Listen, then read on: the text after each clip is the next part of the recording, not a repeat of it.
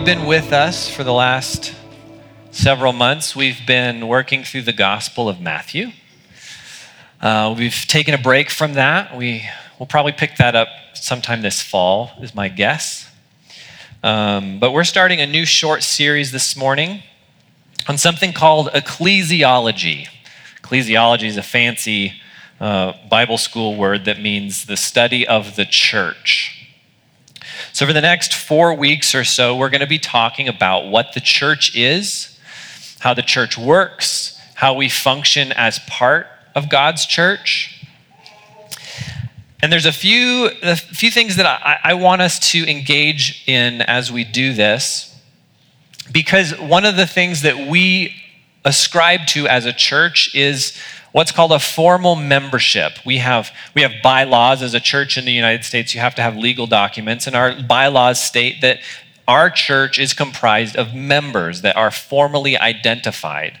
Up until this point, about a year and a half into our existence, we don't have any members, and so we're going to be instituting that part of how our church works this summer going forward, if you would want to be a member of our church, well, we're going to set up some classes for that to happen. But I figured since we don't have any members, we just do membership class on Sunday mornings. And anybody who at the end of that is interested in becoming a member of our church should have the information that they need to do that.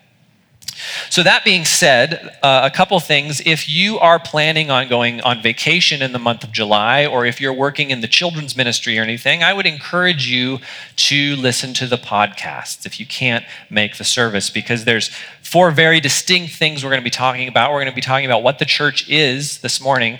We're going to be talking about how a member, a individual, fits in the church next week. We're going to be talking about how we function as members in our local church, in Revelation Church, the following week. And then the fourth week, we're going to talk about our leadership, what, what how elders work, which we are governed by a body of elders. And um, we're going to talk about those sort of things. And so they all kind of co- flow together. So if you are going to miss a Sunday, I would encourage you to pick up the podcast. The other thing I would encourage you to do is this is the second time we're going to be doing this, but we're going to do a question and response at the end of this series. Um, John, I think you have a slide for that. So if you have a question, either this morning or at any time throughout our series, just text that question to that phone number. Um, we, and at the end of the series, we're going to compile the questions and do a, a Q&R um, addressing some of the questions that we get. So, John, feel free to leave that slide up as appropriate this morning. The other thing that I want to make you aware of is if you're interested in some of the documents that govern our church, we set up a page on our website. If you go to revelationcda.com slash membership, uh, you can find a copy of our bylaws, you can find a copy of the members covenant for you to look at. Um, and if you have questions about that, just text the phone number and we will go over uh, questions at the end of the series. Make sense? Are we good? All right.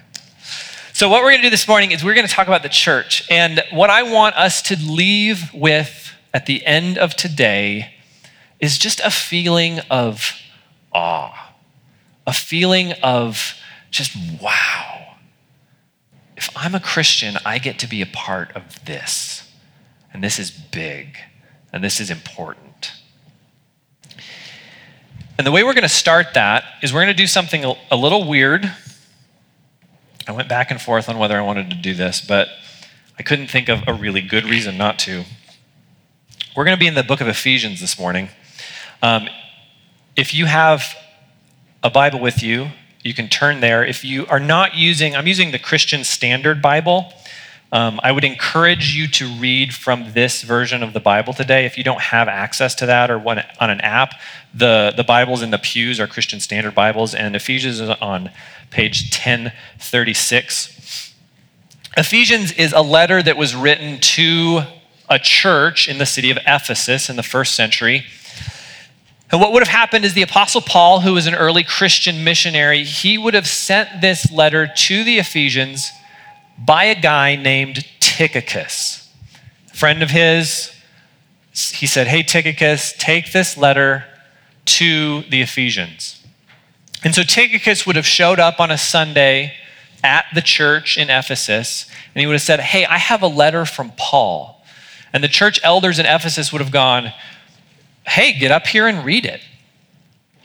And Tychicus would have read the letter to the church. And we have a tendency, and it's a good tendency, to take things like this and break them up into little chunks and talk about three verses or four verses at a time. But what I want to do to help us see just kind of the awe and the beauty and the wonder of the church is I want to pretend that we're the Ephesian church.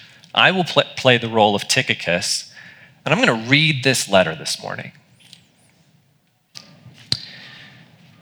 And it's going to take about 15 minutes. and I think we can handle that. But if you're feeling weird about that, it's okay because it's weird. We won't do this very often. And not, you don't, this doesn't happen in church for some reason. Um, but we're going to read the letter. And what I want you to do is I want you to, I want you to follow along if you can. And I think it'd be best if you follow along in the version I'm using, which is why I said you can use the Pew Bibles. But if you start to fade, if your attention starts to drift, I want you to think about a couple things. Think about how important the church is to God. And then I also want you to come at this with the understanding that when Paul says you, when Paul says us, he's almost always speaking in the plural. So whenever, whenever he says something about you, resist the temptation to go, he's talking to me. He is, but he's talking to us. So, here we go. Paul, an apostle of Christ Jesus by God's will, to the faithful saints in Christ Jesus at Ephesus. Grace to you and peace from God our Father and the Lord Jesus Christ. Blessed be the God and Father of our Lord Jesus Christ, who has blessed us with every spiritual blessing in the heavens in Christ. For he chose us in him before the foundation of the world to be holy and blameless in love before him.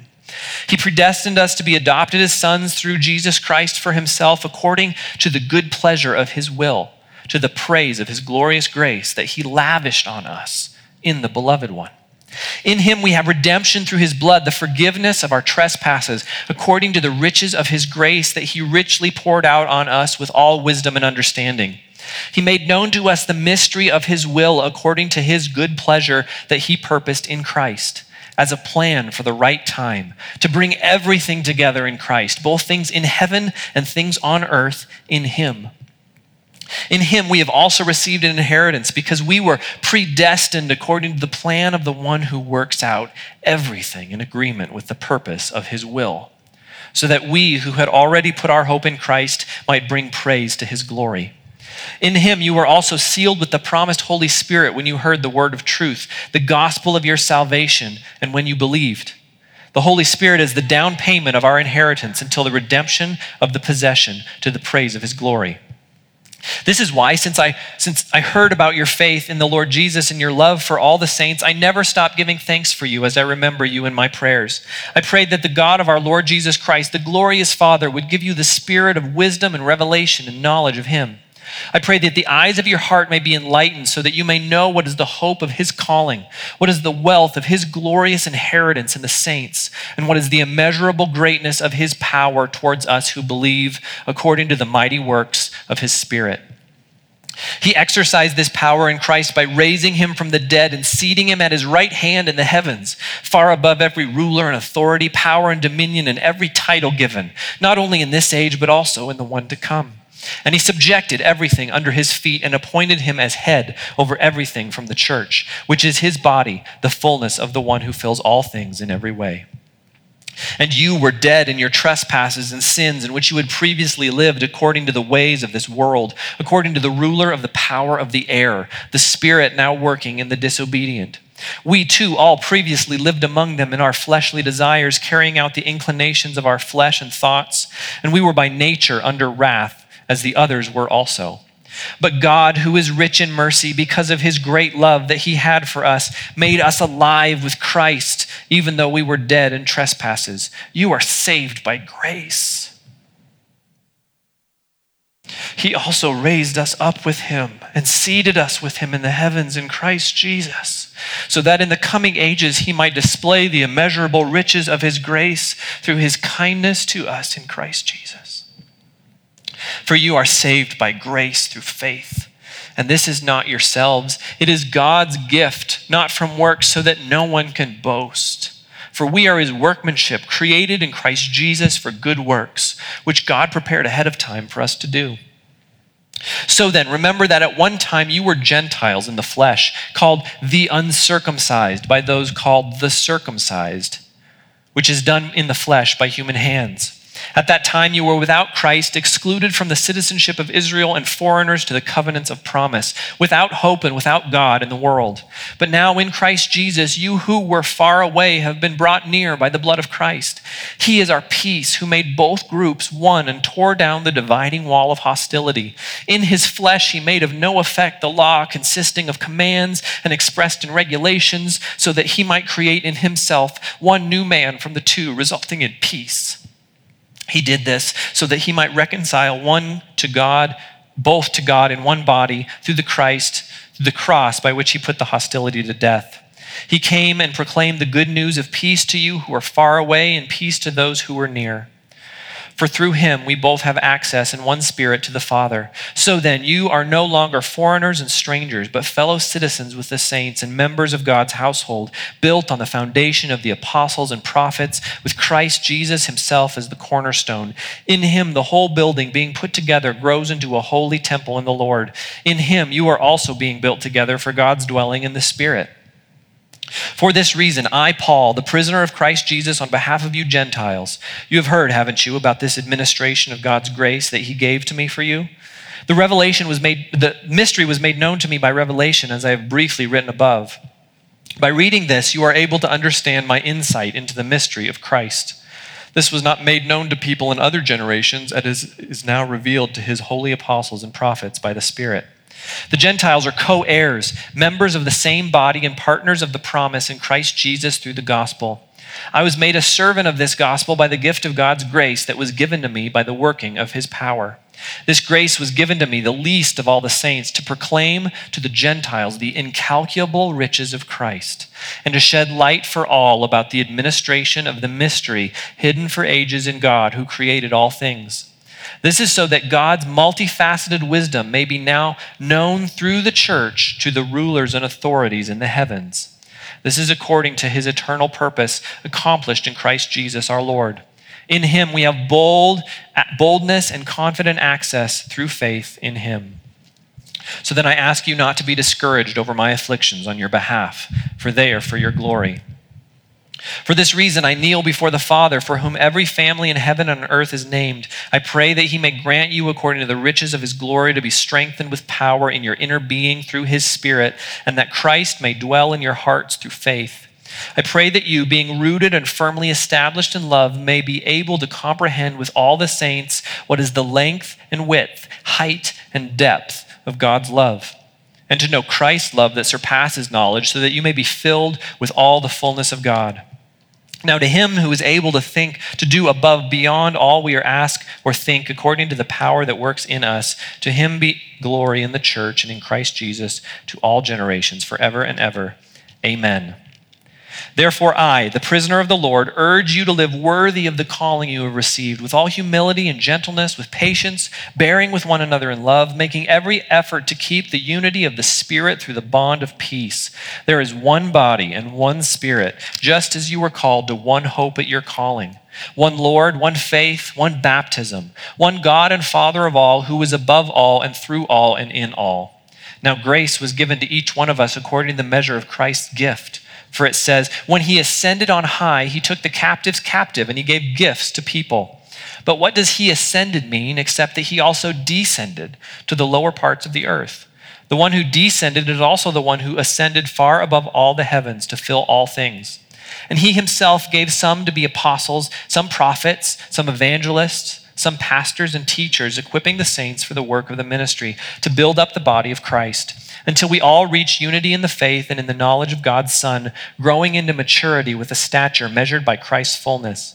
Then we will no longer be little children tossed by the waves and blown around by every wind of teaching, by human cunning with cleverness in the techniques of deceit. But speaking the truth in love, let us grow in every way into Him who is the head, Christ. From him, the whole body, fitted and knit together by every supporting ligament, promotes the growth of the body for building up itself in love by the proper working of each individual part. Therefore, I say this and testify in the Lord you should no longer live as the Gentiles live in the futility of their thoughts. They are darkened in their understanding, excluded from the life of God because of the ignorance that is in them and because of the hardness of their hearts. They became callous and gave themselves over to promiscuity for the practice of every kind of impurity with a desire for more and more. But that is not how you came to know Christ, assuming you heard about him and were taught by him as the truth is in Jesus, to take off your former way of life, the old self that is corrupted by deceitful desires, and to be renewed in the spirit of your minds, and to put on the new self, the one created according to God's likeness, in righteousness and purity in the truth. Therefore, putting away lying, speak the truth, each one to his neighbor, because we are members of one another. Be angry and do not sin. Don't let the sun go down on your anger, and don't give the devil an opportunity. Let the thief no longer steal. Instead, he is to do honest work with his own hands, so that he has something to share with anyone in need. No foul language should come from your mouth, but only what is good for building up someone in need, so that it gives grace to those who hear. And don't grieve God's Holy Spirit. You were sealed by him for the day of redemption. Let all bitterness, anger, and wrath, shouting and slander be removed from you, along with all malice. And be kind and compassionate to one another, forgiving one another, just as God also forgave you in Christ. Therefore, be imitators of God as dearly loved children, and walk in love as Christ also loved us and gave himself for us, a sacrificial and fragrant offering to God. But sexual immorality and any impurity or greed should not even be heard of among you, as is proper for saints. Obscene and foolish talking or crude joking are not suitable, but rather giving thanks. For know and recognize this every sexually immoral or impure or greedy person who is an idolater does not have an inheritance in the kingdom of Christ and of God. Let no one deceive you with empty arguments, for God's wrath is coming on the disobedient because of these things. Therefore, do not become their partners, for you were once darkness, but now you are light in the Lord. Live as children of light, for the fruit of the light consists of all goodness, righteousness, and truth, testing what is pleasing to the Lord. Don't participate in the fruitless works of darkness, but instead expose them. For it is shameful even to mention what is done by them in secret. Everything exposed by the light is made visible, for what makes everything visible is light. Therefore it is said, Get up, sleeper, and rise up from the dead, and Christ will shine on you. Pay careful attention then to how you live, not as unwise people, but as wise, making the most of the time because the days are evil. So don't be foolish, but understand what the Lord's will is. And don't get drunk with wine, which leads to reckless living, but be filled by the Spirit, speaking to one another in psalms, hymns, and spiritual songs, singing and making music with your heart to the Lord, giving thanks always for everything to God the Father in the name of our Lord Jesus Christ, submitting to one another in the fear of Christ. Wives, submit to your husbands as to the Lord, because the husband is the head of the wife, as Christ is the head of the church. He is the Savior of the body. Now the Christ, now the church submits to Christ, so also wives are to submit to their husbands in everything. Husbands, love your wives just as Christ loved the church and gave himself for her to make her holy, cleansing her with the washing of the water by the word. He did this to present the church to himself in splendor, without spot or wrinkle or anything like that, but holy and blameless. In the same way, husbands are to love their wives as their own bodies. For who loves his wife loves himself. For no one ever hates his own flesh, but provides and cares for it, just as Christ does for the church, since we are members of his body. For this reason, a man will leave his father and mother and be joined to his wife, and the two will become one flesh. This mystery is profound, but I am talking about Christ and the church. To sum up, each one of you is to love his wife as himself, and the wife is to respect her husband. Children, obey your parents in the Lord because this is right. Honor your father and mother, which is the first commandment with a promise, so that it may go well with you and that you may have a long life in the land. Fathers, don't stir up anger in your children, but bring them up in the training and instruction of the Lord. Slaves, obey your human masters with fear and trembling in the sincerity of your heart as you would Christ. Don't work only while being watched as people pleasers, but as slaves of Christ. Do God's will from your heart. Serve with a good attitude as to the Lord and not to people, knowing that whatever good each one does, slave or free, he will receive this back from the Lord. And masters, treat your slaves the same way without threatening them, because you know that both your, their master and yours is in heaven, and there is no favoritism with him. Finally, be strengthened by the Lord and by his vast uh, strength. Put on the full armor of God so that you can stand against the schemes of the devil. For our struggle is not against flesh and blood, but against the rulers, against the authorities, against the cosmic powers of this darkness, against evil spiritual forces in the heavens. For this reason, take up the full armor of God so that you may be able to resist in the evil day and having prepared everything to take your stand. Stand therefore with truth like a belt around your waist, righteousness like armor on your chest, and your feet sandaled with readiness for the gospel of peace. In every situation, take up the shield of faith which, with which you can extinguish all the flaming arrows of the evil one. Take the helmet of salvation and the sword of the Spirit, which is the word of God. Pray at all times in the Spirit with every every prayer and request and stay alert with all perseverance and intercession for all the saints. Pray also for me that the message may be given to me when I open my mouth to make known with boldness the mystery of the gospel. For this I am an ambassador in chains. Pray that I might be bold enough to speak about it as I should. Tychicus, our dearly loved brother and faithful servant in the Lord, will tell you all the news about me so that you may be informed. I am sending him to you for this very reason, so to let you know we, how we are and to encourage your hearts. Peace to the brothers and sisters, and love with faith from God the Father and Lord Jesus Christ. Grace be with all who have undying love for our Lord Jesus Christ. Yeah. what did we read? We read that we are faithful saints that we are chosen in Him, that we are His plan, that we are spirit gifted and led. We are Christ's body. We are a display of God's riches. We are prepared for good works. We're a new humanity. We're citizens, God's family. We're God's temple, the place where God lives. We are the conduit of God's wisdom to the heavenly powers. We are united. We've been equipped by qualified leaders. We are growing. We're markedly different from the world around us. Christ is our head and we are submitted to him. Jesus gave himself for us and he makes us holy through his word. Jesus loves us like a man loves his wife and we have the opportunity to stand against the cosmic powers of darkness. Like, I hope you feel the weight of that. Like, this idea of the people of God gathering and worshiping the King and following Christ together. This is God's plan for the salvation of the world. Like, he totally could have come up with a different plan. He could have written his plan of salvation in the sky. He could have never ascended to the Father and just continued to teach people on the earth. But he chose to give us his Holy Spirit and equip us and make us his people.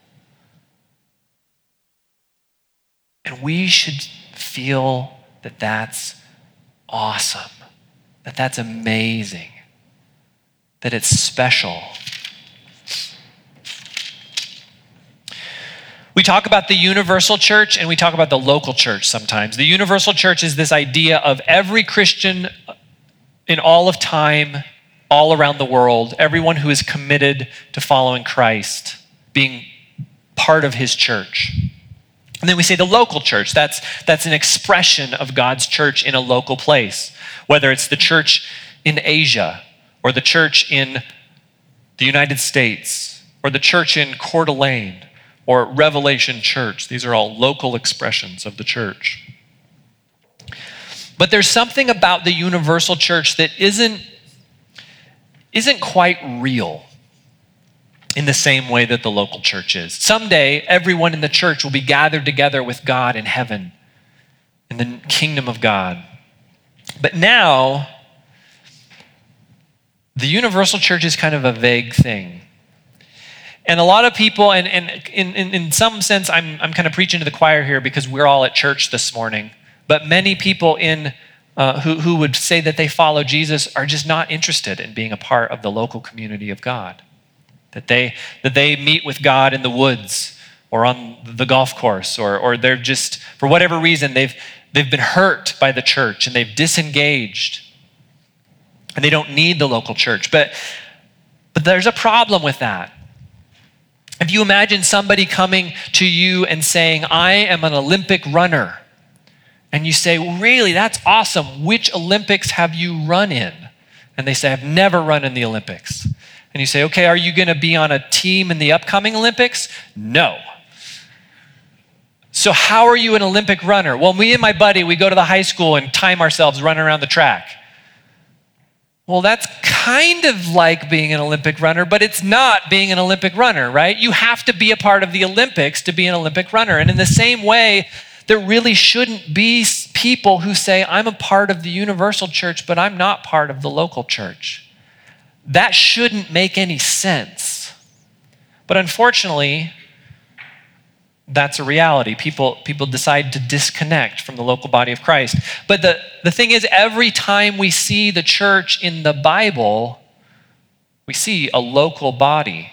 Paul writes his letters to local churches. Jesus, even in the beginning of the book of Revelation, he writes the revelation to seven local churches. And every time the church is expressed in the scripture, God assumes that we're gathering together in a local place, using our gifts, sitting under the word, praying for one another, reaching out into our community.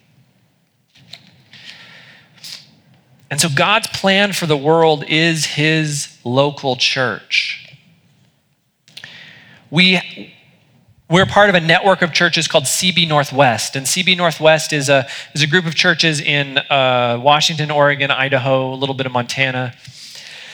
And we talk about being in covenant community with one another. And what that means is, is our relationship is based on a covenant, not a contract. If you get a cell phone, you get a contract with Verizon or AT&T and the contract says, "I will give you money and you will give me data and minutes and text messages." And the minute I stop giving you money, you're going to stop giving me data. And hopefully, if you stop giving me data, I don't have to give you money anymore, but that's not usually how it works for some reason. But it's a contract. Each party has obligations, and if somebody breaks their side of the contract, the other person breaks their side of the contract. A covenant is different. A covenant says, here are the things that I'm going to do, and here are the things that you're going to do. And if you break your side of the agreement, I'm still going to be faithful to mine. And this is the relationship we have with God. Right? He says, I'm going to be your God and you're going to be my people. Well, what happens if I don't uphold my part of the bargain, God? I don't care. I'm going to pursue you. I'm going to give you my gift of grace. I'm going to pay for your sins on the cross. I'm going to give myself to you, even if you fail me. And this is the relationship that we have as a church. To be a member of the local church is to be in covenant with one another. It's to say, I am going to submit myself to the people in this body. I am going to work to serve the people in this body. I'm going to work to use my gifts to build them up. I'm going to pray for them. I'm going to seek their good. And when they fail me, because they're going to fail me, I'm going to continue to uphold what I said I was going to. And that's a hard thing. It's something that we don't like. We say that marriage is a covenant, you know, for better or for worse, for richer or poorer, in sickness and in health. Even when you fall apart, I'm going to stick with this. But, but we see that that's not really a reality in our world anymore. We've decided that marriage is a contract. And if you stop making the food the way I like it, or if I don't think you're interesting anymore, whatever, we just break it. And so living life as covenantal people is weird, but it's what God calls us to.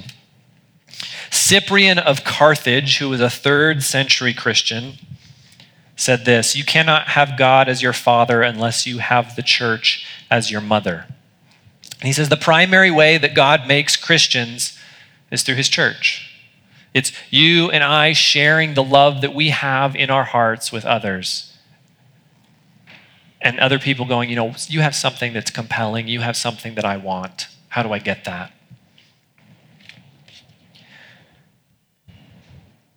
But saying, I'm going to be committed to a local church is hard. The church is imperfect, it's flawed, it's problematic. Brett McCracken writes The imperfect nature of the church proves too challenging for some. They prefer to be spiritual but not religious. They embrace Jesus but ditch the church, oblivious to the fact that in doing so they are creepily embracing a decapitated head. That's a weird image, isn't it? But isn't that what we just read in Ephesians? Jesus is the head of the church and we are his body. Well, I'm into Jesus, but I'm not into the church. Well, are you carrying around a decapitated head? The church, the local church, is the one place that God has created for our holiness, our sanctification, our growth. R.C. Sproul says it is foolish and wicked to suppose that we will make much progress in sanctification if we isolate ourselves from the visible church. And Charles Spurgeon wrote, I believe that every Christian ought to be joined to some visible church. That is his plain duty according to the scriptures. People, God's people are not dogs. Otherwise, they might go about one by one. They are sheep, and therefore they should be in flocks. So we read in the letter to the Ephesians and we see that the church is beautiful, the church is powerful, the church is important, and we've all been grafted into it as God's family if we are followers of Christ. So let's turn the corner a little bit and talk about just some practical things. What is the church? What, do, what, do, what does the church look like? Gary Breshears has a definition, an eight point definition in his book, Vintage Church. And the first thing he says is the church is a regenerated church membership, a specific group of people made alive by Jesus. Paul said that in Ephesians. You used to be far from God, but now you've been joined to God's family. And, and the world doesn't like that, the idea that there are, there's an in group and an out group. But that's the reality of the church. You have to be a Christian to be a part of the church. Everyone is welcome to be at church, and we encourage people of any uh, faith or people who are curious or journeying or questioning or doubting, however you show up, we want you here. But in order to be part of the church, you have to take the step to say yes to Jesus. Number two, qualified leadership. 1 Timothy 3, Titus 1, Ephesians 4, 1 Peter 5, all these places talk about how the church is governed by the head, Christ, and then led by shepherds underneath Jesus that submit themselves to him to make decisions for the body. Those leaders are chosen from among the people and they're supported by the congregation. This is the uh, we'll get to this in a couple weeks, but this is the church government that our church has. We have a board of elders that are um, qualified, called men that have been asked to lead God's people, and these men have been affirmed by the members of the church. Number three, a church lives in submission and response to the authority of Scripture. This book is our yardstick. At the end of the day, what this book says is how we pattern our life. This is God's word. Number four, practice of the ordinances of baptism and communion. And we'll talk about both of these things more next week, but we baptize new believers, people who say, I want to proclaim my faith in Christ. And by doing that, they going under the water and coming back up represent the death and resurrection of Jesus, death to their old life, newness of life in Christ. And they say, I'm a follower of Jesus. And the church witnesses that and says, Yes, I believe you are. You are welcome into our midst as a brother or sister. And then we take communion. We do it here every week. We celebrate the Lord's death, the fact that Jesus conquered sin and death by allowing himself to die on the cross. And we remember that. The bread represents his broken body, and the, the cup represents his blood. Number five, a church has unity in the Holy Spirit. We all come from really different places. I meet with some of the guys in our community multiple times a week, and we talk about politics, and no one leaves happy. It's great. and we have, you know, we have different tastes in music and you know, family and, and, clothing, you know, just all of these different issues. Imagine the issue we, we all differ, and yet we're all united because we all submit ourselves to Christ. He is the thing that brings us together. Number six, Brashear says that the church is committed to personal and corporate holiness. Based on what this book teaches us, there are some things that should mark our life. Not because we're earning our way to God, we've already been accepted by God, we've already been made part of His family but because we want to represent his family well. Like Paul said in Ephesians, walk worthy of the calling you've been given. Because you've been called Christian, this is how you should live. And we should live in certain, there are, there are always going to be certain ways that the church looks really weird compared to the world outside. One of the ways that's in the news a lot lately is, is, is the Christian sexual ethic. We have very interesting views on how men and women should interact sexually. And the world goes, You are weird. Nobody does that. That's bizarre. And maybe it is, but that's who we are. Additionally, we should, be, we should be generous people. The United States of America is one of the most generous nations in the world, and on average, we give 3 to 5% of our income away every year. As the church, we should, we should be way beyond that. People should be able to look at Christians and go, You're just off the charts with how generous you are compared to the average person. Number seven, Brashear says that the church is filled with great commandment love. We are committed to loving one another. We are committed to loving our neighbors. We're committed to even loving our enemies. And this is why it's so painful to be hurt in the church. Many of us can tell a story of how someone who they trusted, someone who is a Christian, hurt them in significant ways. And the reason that that's painful is because you opened up yourself to those people. You trusted them, you were vulnerable to them, you were authentic to them, and you felt betrayed by them. But that's the kind of relationship we're supposed to pursue as family, even if it hurts. And then number eight, Great Commission disciple making. We are a people that are confident that Jesus wants us to grow, to share our faith with others, to proclaim the good news of Jesus. So, as we close, just some things to think about with regards to the church.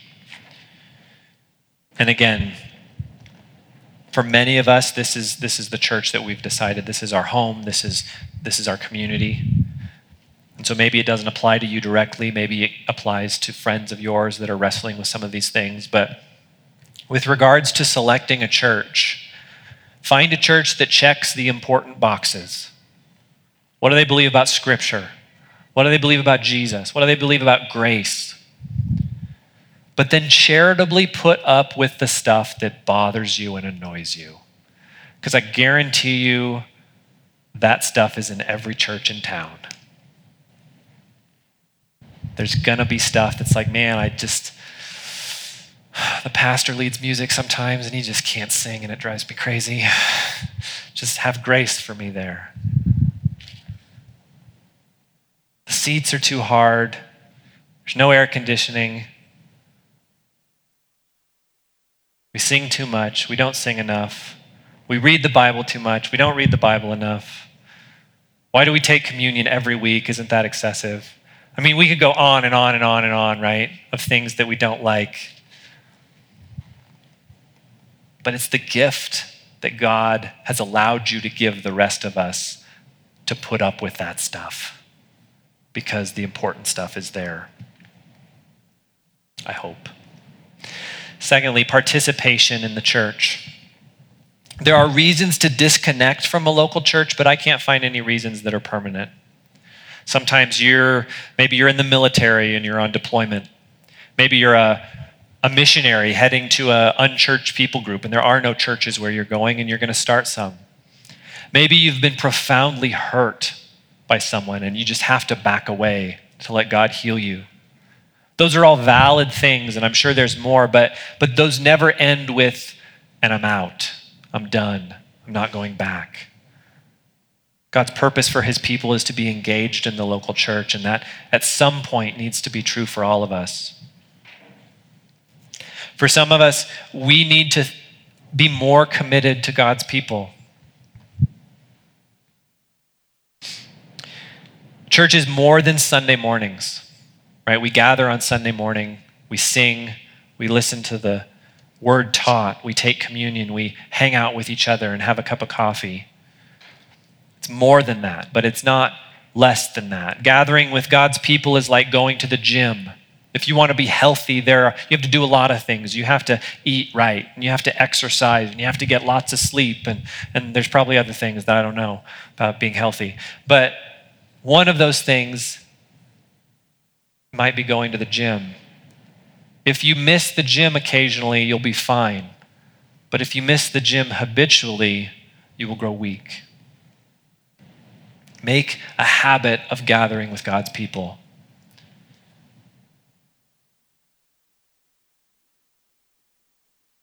But at the same time, the church needs to be bigger than just this gathering. Think about a family that gets together for dinner for one hour a week, and that's the only time they see each other. Are they going to be close? Probably not. I mean, it's nice that they're getting together for dinner once a week, but if none of them see each other at any other time throughout the week, they're not going to be a close family. And we run the danger of that here if we, if we see church as just a Sunday morning gathering. I, I spend time with many of the men in our church throughout the week. We have a community in our home. There's some other communities th- throughout the week that gather 10 to 20 people. I get phone calls from some of you. I text you to say, hey, how's it going sometimes. We get together for projects in the middle of the week. We pray for one another. We have a prayer team of about 10 people that make sure that everyone in the church gets prayed for every day. Being part of God's church should be just the rhythm of our life, and it shouldn't be an add on to it. And then the last thing as we close is the value of the church. I'm going to read Psalm 16, verse 3. This is King David, Israelite king, talking about God's people. And he says, as for the holy people who are in the land, they are the noble ones. All my delight is in them. I wonder, can I say that about myself? All of my delight is in God's people. Because that's the thing. The, the young mom that takes her time out to teach our children the older woman who just spends her whole day praying, the businessman who works hard so that he can generously give to the work of God in this place. These are the people that matter. A million years from now, these are the people that will have books written about them, stories told about them.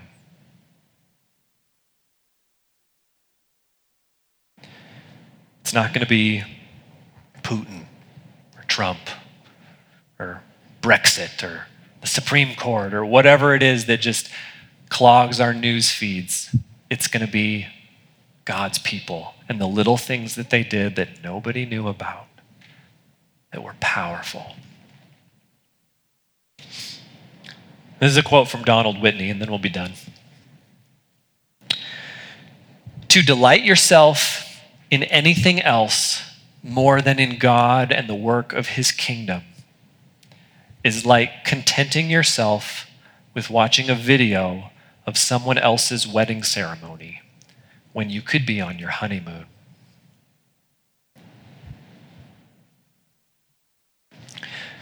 So, are we as God's people on our honeymoon together? Are we living this life with the power of the Holy Spirit, making a difference in our community? Or are we just like watching somebody else's wedding video?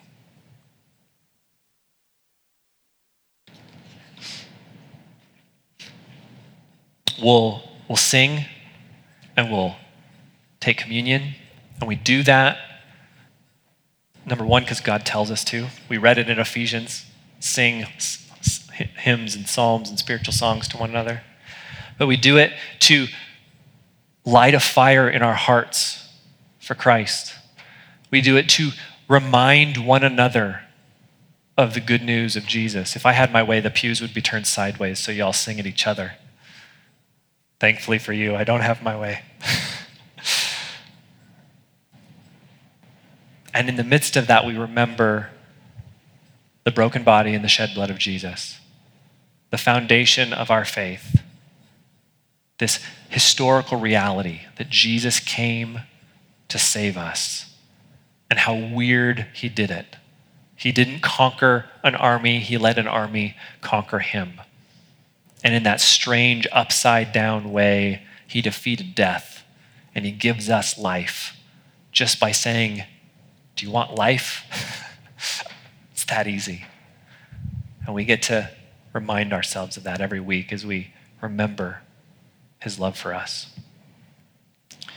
So, God, thank you so much for your church. Thank you for your people. Thank you for this place that we get to gather in. God, I, I can't, I can't understand the church the way you see it. Even reading through Ephesians this morning, it, it's just kind of mind blowing. What does it mean that we're seated with you in the heavens? The incalculable riches of your grace. I feel like we only barely get a taste of this. God, I just pray that you would give us more of a taste, a greater taste. God, help us to engage with one another, to be committed to your people, to recognize that, that your church is the plan for the salvation of the world, and we get to be a part of it.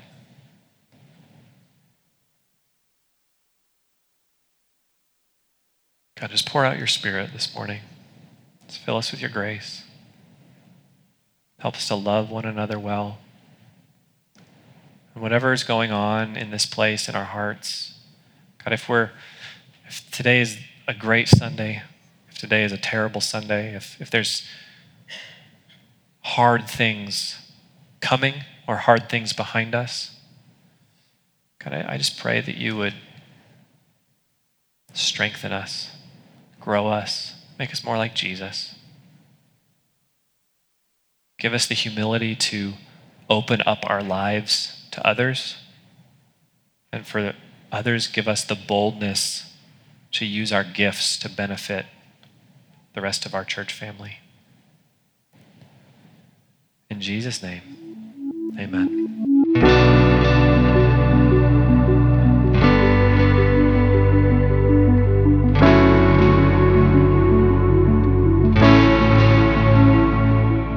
You've been listening to the Revelation Church Coeur d'Alene podcast. Learn more about Revelation Church at revelationcda.com.